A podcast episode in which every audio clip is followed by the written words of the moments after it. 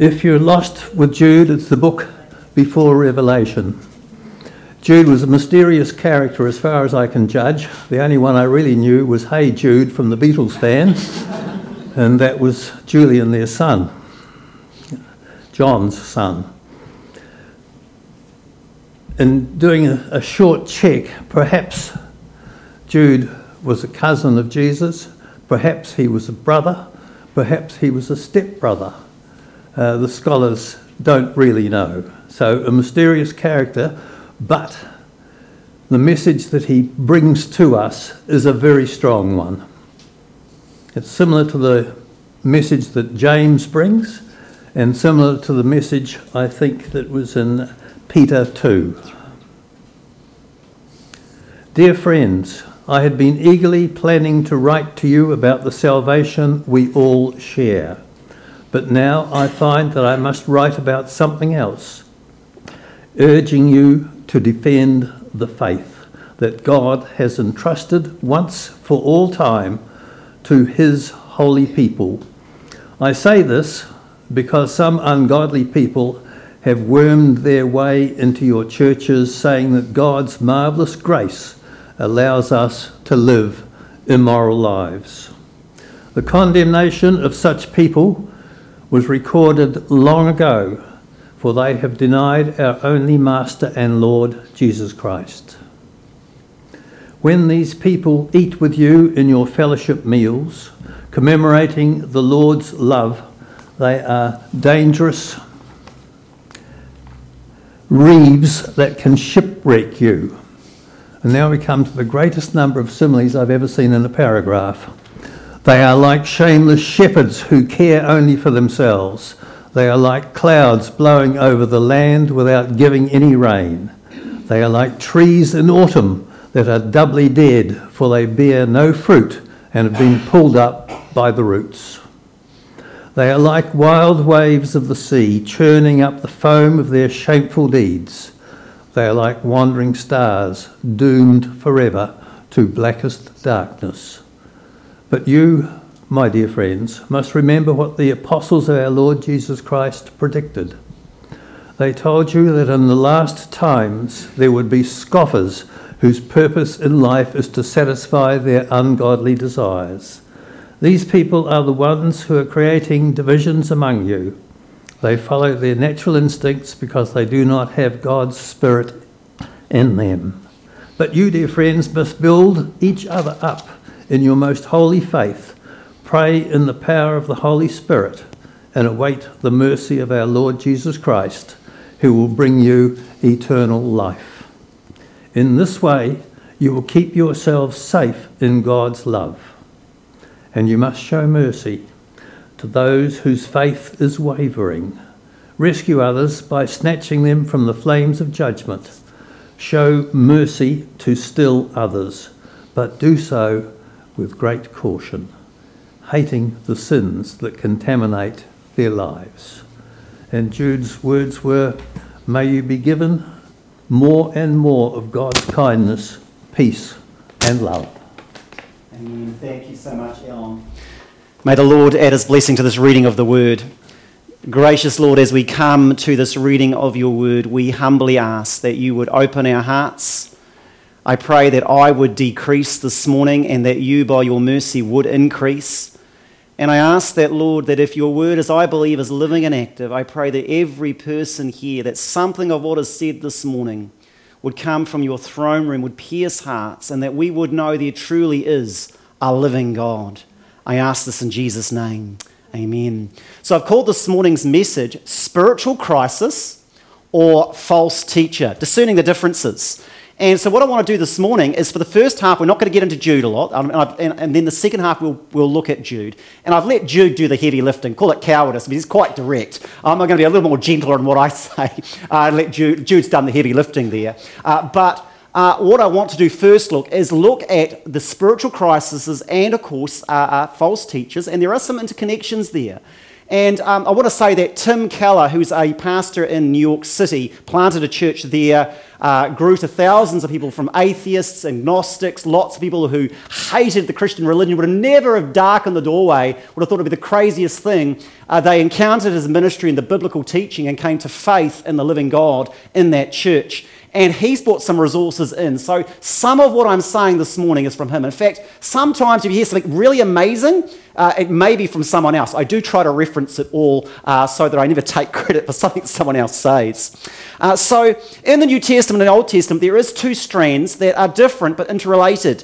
One is of people in the Bible going through a spiritual crisis where they doubt God's goodness, they waver in faith, they feel the power of temptation. Perhaps they even deny the Lord three times, or in other cases, they go away from the Lord for many years, decades even, and then in late life, they come back. And then, of course, there are those who are what the Old Testament calls false prophets, are mentioned many times in the Old Testament, and people for whom Jesus describes many different ways as ravenous wolves dressed in sheep's clothing. They rend and destroy the faith of vulnerable people. Now, the two can be interrelated. For example, false teachers can create a spiritual crisis within innocent victims. For example, I'm not banging on against the Catholic Church here. So, you know, we love the Catholic Church. Even Catholics listening to us online, uh, it's great to have you here. But the Catholic Church, there was their sexual abuse uh, scandals, which with the clergy covering it up at all levels. And this did create a spiritual crisis within many who were involved in that church. They damaged the faith of many. And it's not just the Catholic Church, other denominations were involved as well. So at other times, Christians go through a spiritual crisis where they doubt the faith they came to in their childhood, uh, either in, child, in teenage years or later in adult. And they're in crisis. And if they turned up to a home group and decided to open up, they might say they doubt the Bible or they've heard this X, Y, or Z philosophy in X, Y, or Z place, and gosh, it sounds very persuasive. What is the Bible saying? Now, some of these crises are related to the cultural moment that the society is going through at any one point. So, for example, uh, uh, um, I know this is still tender. I've still got a bit of tenderness over the whole vaccine, the way the nation is, so it feels tender in my heart as I say this. But if you were to say five years ago, Alistair, there's going to be significant tensions in churches around the nation over vaccination, I would have said you're crazy. I would have said, no, no. Who would have thought that would be a possibility? And yet I know of Christians, faithful, long serving members in churches. Remember, the churches have two pathways. We could say vaccination passport card and you can come, or you have very onerous restrictions where the services are online. And so some churches said only the vaccinated, those with a vaccinated passport can turn up. And some people got offended by that. And I know of Christians who are no longer attending churches because their churches decided to restrict it to the vaccine passport only. And here we decided to be all in, vaccinated, unvaccinated, as long as you love Jesus, we don't care. And some people were hurt by that as well. It was a cultural moment. I'm not blaming which side, I'm not saying we made the right decision either. I'm just saying it was a moment we went through.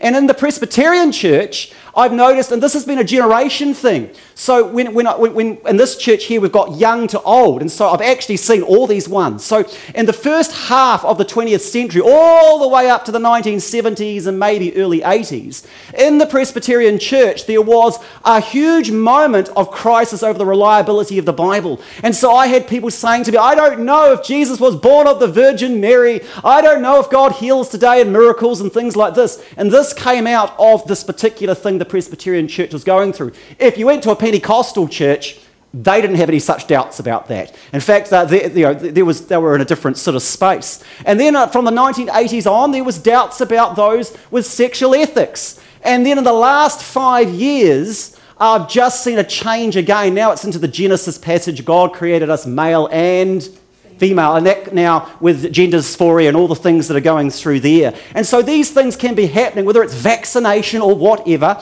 And I'm not going to talk about any of those particular crises. I'm just naming them, and some of you go, oh, yeah, I, I get that, or man, that's me, or whatever it happens to be. But those were the things that are going through. So Francis Schaeffer, He was a prominent Christian of the 20th century. It's okay if you haven't heard of him, but he was fairly influential. And he had grown up, I believe, in the States under a fiery fundamentalist, and I mean that term in its technical term, not as a, as a criticism, uh, of a leader called Carl McIntire. He was part of McIntire's Bible Presbyterian Church. And the main burden of this group was to denounce in a highly combative way anyone that disagreed with him on every, everything and tell them they should separate from the mainline churches. And so Schaeffer and his wife Edith, they were loyal workers within this movement. They'd grown up, they had embodied, and they were involved in sort of the whole community, sort of a bubble of this worldview. And then in 47 and 48, they moved to Europe to do evangelization, training and writing. But after three years in Switzerland, he wrote this I faced a spiritual crisis in my own life. I told Edith, for the sake of honesty, I had to go all the way back to my agnosticism. I'm not even sure God exists. And think through the entire matter of my Christian faith. I had to rethink my reasons for being a Christian. This happened in 51 and 52. And it was a difficult time for Edith. She wasn't having those doubts. In her book Tapestry, she recounts I was scared at her husband searching and struggling and rethinking. And using the metaphors from the uh, book Pilgrim's Progress, if you remember that book, she knew that he was in the slough of despond and doubting castle. The question was, would he ever emerge? Her account of those months indicate that she prayed far more than she talked to her husband. And so, after talking it through with other Christians like Martyn Lloyd-Jones, does anyone remember that UK preacher, Martyn Lloyd-Jones from the 20th century? He did come back to a faith that was deeper and more orthodox and biblical, and God used him wonderfully. But one of some of the reasons that he went through that crisis was that the church he'd grown up, and this might sound, you might think it's crazy, but they majored in minors. So smoking was a cardinal sin. Uh, drinking any form of alcohol was a cardinal sin. So you can imagine going to Europe. After Europe on a Sunday, the Lutheran churches, they'd often go to the pub for a beer afterwards. That's their version of the thing. So he turns up in Switzerland and his whole worldview, and this is he thought this was the worst evil in the world, and so everything started unraveling, and he had to go back. What is true? Is the Bible true? He had to think it through on his own terms. Most Christians go through, if not a spiritual crisis, then a, then a reevaluation of their faith at different life stages. And some come back to faith, and some walk away and never come back. Some walk away but later come back. All sorts of in betweens. And so Tim Keller suggests these are the, uh, some prominent times that create spiritual crisis within children within Christian homes. So, uh, in a book, Archibald Alexander's 1844 book, he gives it the wonderful title, Thoughts on Religious Experience. I'm automatically falling asleep.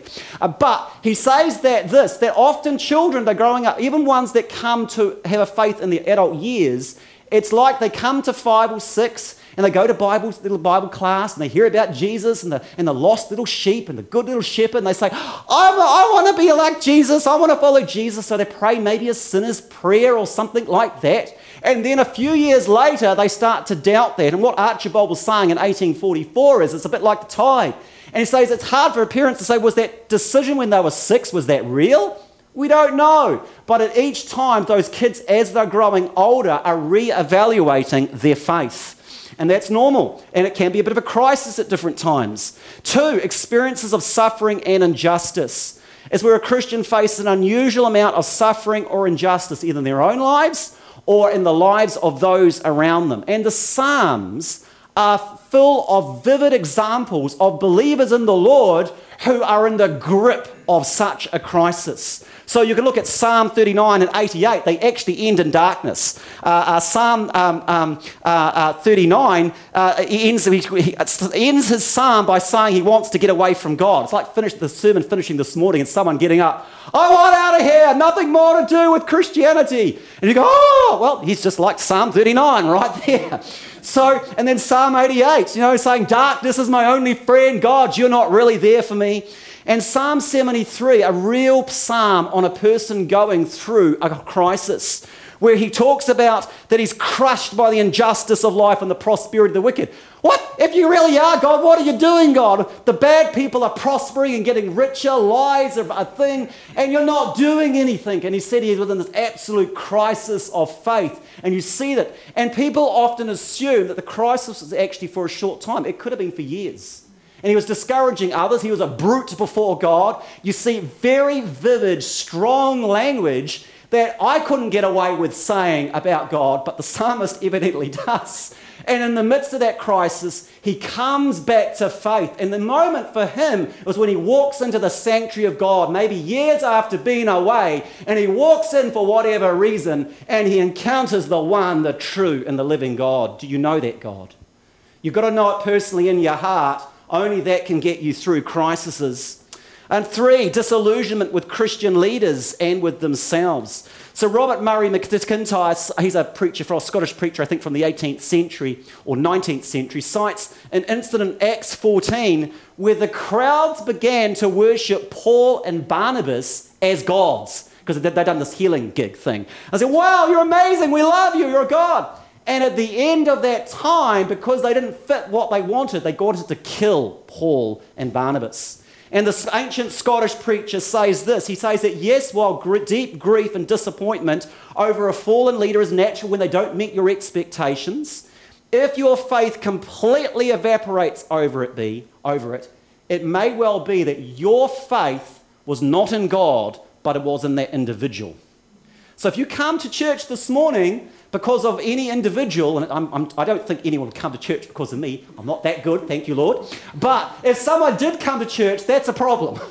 We come to meet the one, the true, the living God. And, and just equally to that, there is those who have a time in their life where maybe they screw up, maybe they have an affair like David, or maybe they deny Jesus like Peter, but a moment of personal sin happens in their life. Their marriage is broken, things, they think, I thought I was a good person. How could I have done such a terrible thing? And they thought, I thought this Christian faith was real. Where are you, God? And they have a crisis. And what is spiritual reality? And that was what Francis Schaeffer also went through. Never, and number four, never learning to distinguish between background, secondary, and primary beliefs. There are lots of beliefs that are background and secondary, like do we baptize infants or do we baptize adults? Right? And some here will say, yes, we can baptize infants, and others say, no, you've got to be believers' baptism. We have some, there's, there's different beliefs on worship. Does, does God heal today uh, for everyone, or was the miracles only in the first three centuries? That's a cessationist belief. I'm not going to get into that. Or there's various views on end times and various views on how God created the world. And so these are important, but they're secondary what's going on. And so, for example, when I was at Carey College doing Luke's the paper on Luke, my lecturer, who's a Scottish Baptist pastor, said that in Scotland in the 1970s, uh, there was this guy going around doing end times about how the Lord was going to return. And he had all these particular details and all these details right down to the thing about the European Union. Large numbers of people were coming on and hearing those messages. And as that was happening, and when he got it wrong, so when what he was saying wasn't true, he ended up taking his own life rather than admitting that he was wrong. And had an absolute tragedy for his family who, who, who, who saw a father. Why? Perhaps because he had made his particular small belief the be all and end all, and perhaps it was also pride. He had this following, he had people saying, You're great, this is amazing, we've never heard anyone say anything else. And when it proved that he couldn't fulfill, he didn't have some special insight into what God was going to do in the future, he couldn't cope with that, so he took his own life. And number five, living in bubbles and environmental faith. And so Tim Keller, talking about this in the United States context, says that in the United States, there's two Americas. So there's a smaller part of America, which is called in flyover United States of America. And basically, in these little towns, everyone goes to church. Unless you're a Jew, you might go to the synagogue. And some people, if you're not really a believer in God, you might go to the Unitarian church. This is how it works in, in, in these little places. And they, they mix a bit of Christ, Ameri- Christianity and American religion. Somehow the, the, um, everyone has a right to have a gun and low taxes and voting the Republican Party and American flags everywhere. It's all sort of intermeshed a bit. And basically, what um, uh, Tim Keller would say was that they'd have these people growing up within these environments in small town America, never leaving, going to the Baptist church with everyone else, hearing that Jesus is good and Jesus is the way. And of course, everyone in the world believes Jesus is the way, right? And then they go to New York City and there they turn up. And there, their next door neighbor is a Buddhist really kind Buddhists who perhaps put their recycling out. And their boss is a Muslim. And their best colleague at work who always gives them a coffee as they turn up is an atheist in a same sex relationship. And suddenly this whole world suddenly gets uh, shaken and, the, and their bubble is popped. And they wonder, how does the Christian faith relate to what's happening? And that's actually what happened to Francis Schaeffer when he went to Switzerland after growing up in this little town to go reach uh, uh, the Swiss people. And so, so, so that there, and so this is what it is. The fundamental, this is, he quotes, uh, this is Tim Keller quoting, the fundamental schism in American cultural and political economic life there's a quicker growing, economically vibrant, morally relativist, urban orientated, culturally adventuresome, sexually polymorphous, I guess it means anything goes, an ethnically diverse nation. And then there's small town, nuclear family, religiously orientated, white centric other America. And so I actually remember talking to, uh, um, 20 years ago, to an American doing the Bible college course. And her, in her town, she said, everyone went to church. I said, everyone? Like Everyone? She said, Yes, everyone. Town of 2,000. You can, I just can't imagine that. And now you can imagine her going from that town into the New York City and all of the things there that would take place. It could change of worlds, can throw you out of the Christian faith altogether, or it can lead you to make your faith more biblical, internally consistent, experientially authentic, and intellectually robust. And I have to say myself, I've gone through all five of those crises at one point or another.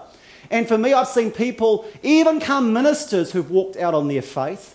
But for me, I've come out through each one of those, and I have come to believe that Jesus is the way, the truth, and the Father. No one gets to him but through him. But these, so this here is the thing. That there's lots of crises, but in Jude, and we're running out of time here, but I want to next five ten minutes just want to focus in on this. Is that there is this chapter here where he looks at both those in crisis, have mercy on those whose faith is wavering, but it also engages with those who are engaging with false teaching. We find that in Jude, and not just in Jude, but through the whole Bible, is these two strands a watch out for false teaching and a have mercy on those who are figuring things out. And so, what is false teaching? It's false teaching is anything that's a core part of the biblical faith, and someone come up into this space here and say, "Don't believe it. It's wrong. It's out. It's you know, it's totally non-true." And so some people might say, well, that's okay. But I would simply say this that when I was, um, when I was search, spiritually searching many years ago, I was reading humanist magazines. That's atheist magazines promoting atheism. Have you, anyone done, ever done that? Well I have. Anyway, I was, I was discovering wanting to seek the truth, right? So, reading atheist magazines. And I noticed that in one of those atheist humanist publications was this advert for a position for the humanist organization. And interestingly, they had this list of beliefs. And one of the key beliefs that you had to be, if you wanted to be this person, this humanist organization, was that you had to not believe in God and you had to promote that belief of that there is no God throughout New Zealand, New Zealand society. There was a boundary. Now, you might say that's bad. Well, actually, that makes sense. They don't believe in God. They want to promote that. So, the person who's running their organization should actually uh, believe what they say. And it's a core part of the ethos. And it's the same with the Christian faith we have beliefs in the one true and living God, and it's okay to say this is what we believe, and there's a boundary. I may not quite call people heretics if they step outside of it, but I, there is a sense that we have things that we hold onto. And so in Jude's case, in what was happening in Jude's case, which is that letter, which was wonderfully read by Alon, is that there was this, in the Roman Empire, there was this sexually promiscuous society that was going on in the ancient Greco Roman context where anything was going. And some people were coming into the church and saying, you know what, the grace of our Lord Jesus Christ means you can do anything you want. And they were promoting that belief in the letter. And so Jude was saying, actually, no that, that the Christian Bible in first century AD holds to very different beliefs to the Greco Roman world, where they would expose uh, young children uh, that weren't wanted to die, where, any, where the paterfamilias, the men of the household, could have all sorts of double standards, and all those things were going on. The Christian teaching was very, very different, and that people couldn't come in. But then he also puts in those at the end, those that are faithful wavering, have mercy on them. So, how can you tell the difference between someone who's a false teacher, to use the word of the Bible, uh, what the Bible describes them, and those going through a spiritual crisis? I suggest these only humbly, right? This is just pointers. You don't have to take my word for it. But I would suggest this a person in a spiritual crisis or is rethinking things is seeking truth they have doubts about what is true and they're wanting to know. The doubts they have are personal. I have doubts about this. Can you tell me, what does the Bible teach this? Because that sounds really intolerant. Something like that. I've had this disaster in my life. Why did God allow that? My teacher at school or university, the government is saying this ideology is true, but I've read the Bible and it's saying something different. But the, the, what the government and media in Shortland Street or social media is saying sounds really persuasive. Can you tell me why you think the Bible's right? That's a, that's a reevaluation. That's good. While a false teacher is more like the serpent in the garden. Did God really say this or that? They're a missionary of doubt. They, not only do they doubt God's word, they want you to as well. And they will use positions of power just to do that. Two, another indicator according to the Bible is while they look okay on the outside, they often have destructive motives. The predatorial. And three, another indicator is the false teachers don't live their lives in submission to God's word and they don't want you to either. Someone in a crisis wants to know is the word of God trustworthy? Can I actually believe it? Totally different. And so, Tim Keller, the guy I mentioned in New York, he mentioned that in his church, about five, 6,000, that what he had three groups, at about a third each. One third of the church were those from hardcore atheist backgrounds, agnostic, intellectual PhDs. This is right in Manhattan City. You've got to pay a lot of money to, to get an apartment there.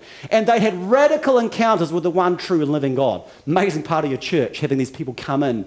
Another third were Christians who'd moved into New York City looking for a church that really believed in the Bible and the scriptures, but had a credible, intelligent, intellectually robust, emotionally satisfying way of presenting it. So they came.